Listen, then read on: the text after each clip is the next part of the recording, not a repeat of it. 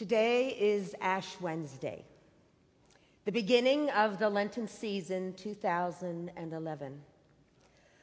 On this day, ashes are placed on the foreheads of believers in the sign of the cross to acknowledge our mortality and our sinfulness. Ash Wednesday is a time to confess our need of a Savior. Today, our faith journey moves us from Bethlehem to Jerusalem, from Christmas to Easter. Christmas and Easter. Words that bring smiles to our faces and joyful anticipation to our lives. We love Christmas. The colors are bright red and green, silver and gold. The Christmas carols are beautiful. Joy to the world. Silent night. O come, all ye faithful. The worship services are filled with the familiar stories of shepherds and angels, stars and wise men, a baby born, a Savior given. We love to be Christmas people. We love Easter. The sanctuary is filled with beautiful flowers and triumphal music. Choirs and brass herald the good news Jesus Christ is risen. Christ is risen indeed. Hallelujah. We love to be Easter people. But today we begin the Lenten journey. The 40 days and 40 nights coming up to Easter. We hear words like ashes and mortality, sin and repentance, sorrow and brokenness. The hymns are somber. The mood is pensive. This is the season of Lent. One of my favorite poets, author Madeleine L'Engle, describes Lent as a strange, bleak, irrational season in the church year. And we might agree with her. I must confess, when all is said and done, I don't really like Lent. I'm eager for Easter, but I'm convinced that my heart needs the journey of Lent. If the birth and life, the suffering and death, the victory of the resurrection of Jesus is to have meaning in my life, I need Lent. Today, I must be honest with myself and confess to the Lord that there is a longing in my heart, an emptiness, maybe even a God sized space that needs to be filled. But filled with what? That seems to be my question for this time, this Lenten season, 2011. You know, I used to make up lists as Lent approached, lists of those small things that I was going to give up. A friend told me on Monday that she was giving up chocolate for Lent. So, she said, on Tuesday, I'm only eating chocolate, 40 days worth. I wonder how that worked out. But now I feel that God is calling me to do something different during these days of Lent. Perhaps I'm supposed to think about some things I have put off thinking about, to look inward. I'm beginning to believe that for me, the Lenten season is to be a time to open my heart more fully to the presence of Christ. Then Ash Wednesday becomes an invitation to Jesus to come deeper into my life. It's like I'm more open and responsive to the Lord. So this day calls me to an inward journey, a time to discover and then a time to confront all that causes separation between God and myself. Maybe it's the same for you. Christmas and Easter are times to be with family and friends. But Ash Wednesday, I think, calls us to a personal, private journey a journey where we look deep within ourselves, not at others. We compare ourselves to Jesus Christ and the cross, not to our family and friends, not to our coworkers, not to our neighbors, not even to the thieves that hung on the cross alongside Jesus, who are the real bad guys, aren't they? You know, as I was preparing this meditation, I realized that this is the 36th Ash Wednesday service in which I have given pastoral leadership. When I mentioned this to a neighbor, he looked at me quizzically and commented, Well, how long do you have to do this before you get it right? and I realized that for me, I need to do Ash Wednesday as long as I have breath. I discovered something this morning, something I didn't realize would happen. I picked up my iPhone, opened the Facebook, and made me realize that I'm a little addicted to the Facebook. I like checking up on my friends first thing in the morning. And I discovered today that there was Ash Wednesday on Facebook. And I was surprised and thought, well, I wonder if this is going to be some kind of joke. So I checked it out. The first one said, Giving up Facebook for Lent. There were a number of comments, so I thought, well, I'm going to read these and see what this is all about.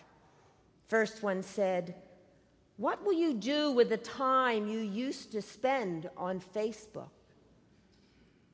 What a good question. When we talk about giving things up for Lent, what are we going to do with that time? Perhaps it's time to draw closer to Jesus, to grow in our understanding of what it means for Jesus to have made that journey to the cross. The next comment said, I admire you and look forward to seeing you in 40 days. I think I'm giving up my dependence on Starbucks this Lent, like I did last year. I'm not strong enough to give up Facebook. And it made me think of the things that I've given up, not things that really were going to change my life very much. I mean, when you pick broccoli or liver to give up, it's not much of a sacrifice in God's eyes, I don't think. So, what maybe should I be doing this Lenten season that is going to help me grow in my relationship with Jesus Christ? And then there was this comment May the season of sacrifice and suffering bring you to a new understanding of the ultimate sacrifice made on your behalf. Amen and amen. This is on Facebook. May the season of sacrifice and suffering bring you to a new understanding of the ultimate sacrifice made on your behalf. May it be so. May it be so. And then create in me a clean heart, O God. And I realized that would all preach good Ash Wednesday material. I don't know that when I was in seminary, one of the commentaries was ever Facebook, but I felt like it gave me a lot to think about. When we look into our souls, we know our need of a Savior. We might fool the world but we don't fool the Lord. We know we need forgiveness of sin. We know we need restoration of our relationship with the God who gave us life, the God who loved us enough to send his Son to die for us. Lent is the mirror held up to show us how things really are between us and the Lord. And Ash Wednesday usually tells us it's not easy to look into that mirror. Yes, I think it's the darkness of Lent, the somber hymns, the prayers of confession that nurture new life. Let's take a minute to look at our scripture for tonight once again. Let me set it for you and see if you can picture this in your mind. Jesus is journeying to Jerusalem to keep the feast of Passover. I imagine that there's a crowd clamoring for the attention of this miracle doer, this wise man of Nazareth. The noise, I think, is probably deafening. And the sea of humanity surges forward, and a voice cries out from the side of the road Jesus, have mercy on me. Bartimaeus, a blind beggar, has heard that Jesus, the healer, is passing by. And despite orders to be quiet, to not interrupt, he shouts again, Son of David, have mercy on me. And Jesus stopped. Jesus stopped. Jesus, who was preparing to bear the sins of a broken world, heard the cries of one blind beggar, and he stopped. In response to Jesus' invitation, Bartimaeus ran to him and heard Jesus ask him, What do you want me to do for you? At first reading, we may wonder how Jesus can turn his focus from the cross and the world to the needs of one blind beggar. My teacher let me see again. And immediately we're told Bartimaeus could see. And his first sight was the face of Jesus. The Jesus who cared about an outcast, a sightless man who depended upon the charity of those around him so that he could survive. He could see. And as always happens when Jesus acts, the miracle takes place on many levels.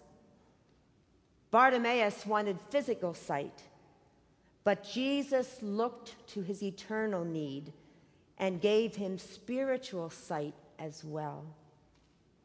Bartimaeus saw more clearly than ever who he was and whose he was. What did Bartimaeus do? He'd lived a life blind. Where did Bartimaeus go now that he could see? He could go anywhere that he desired. And yet we're told he followed Jesus. Jesus the Christ, the Messiah, the Son of God, heard a plea for mercy and responded. Do you think Jesus accidentally walked that particular road that day? Do you think Jesus had to see Bartimaeus and judge if he was deserving before he would respond? No, Jesus knew the heart of Bartimaeus. And do you know what captured my heart, my attention on this scripture reading, this one time of many, many readings?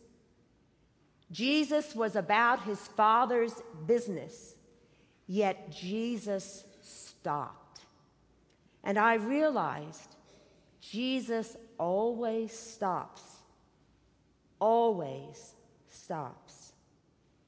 Christ's passion for saving the world always begins with one person, with a compassionate response for each and every person that cries out to him we begin to understand the breadth and depth of Jesus' love for each one of us.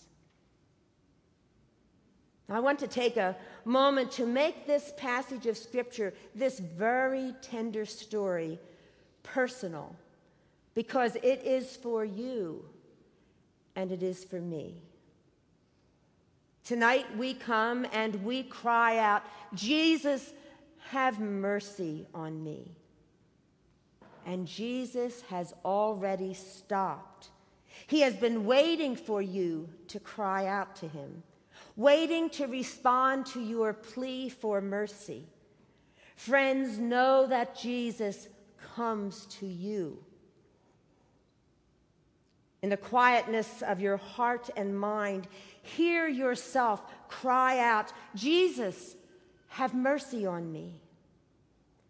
See Jesus stop.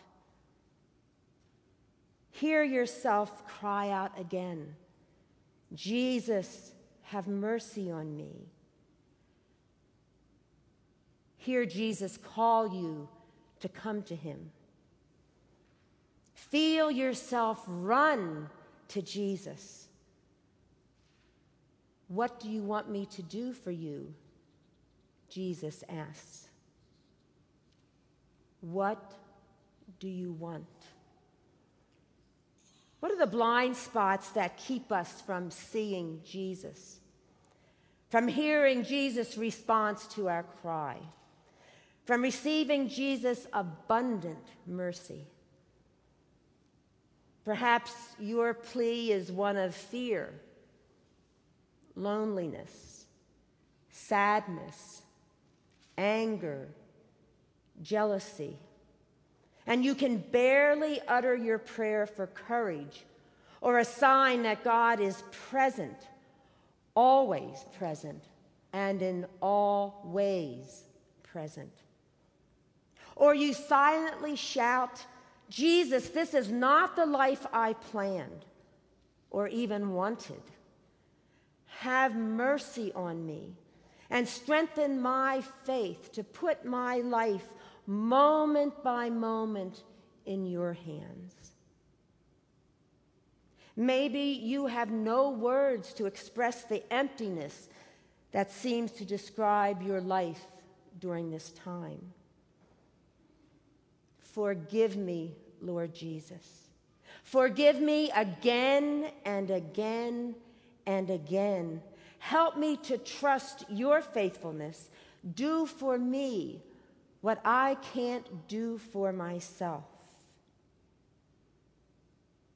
I find the prayer most often on my lips, the deep need of my heart as I journey toward Easter this Lenten season has become Lord, Jesus Christ, Son of God, Savior, help me to see you more clearly, to know you more deeply, to love you completely. It's difficult looking inward. That's the tough part of the Lenten journey but it is also the part that will deepen and strengthen our relationship with God. Because isn't that what really, truly brings us here tonight? It's the paradox of God's love. When we can admit our brokenness, we become whole. In dying, we are born again. Through repentance and sorrow, our souls finally find refuge and comfort in the Lord.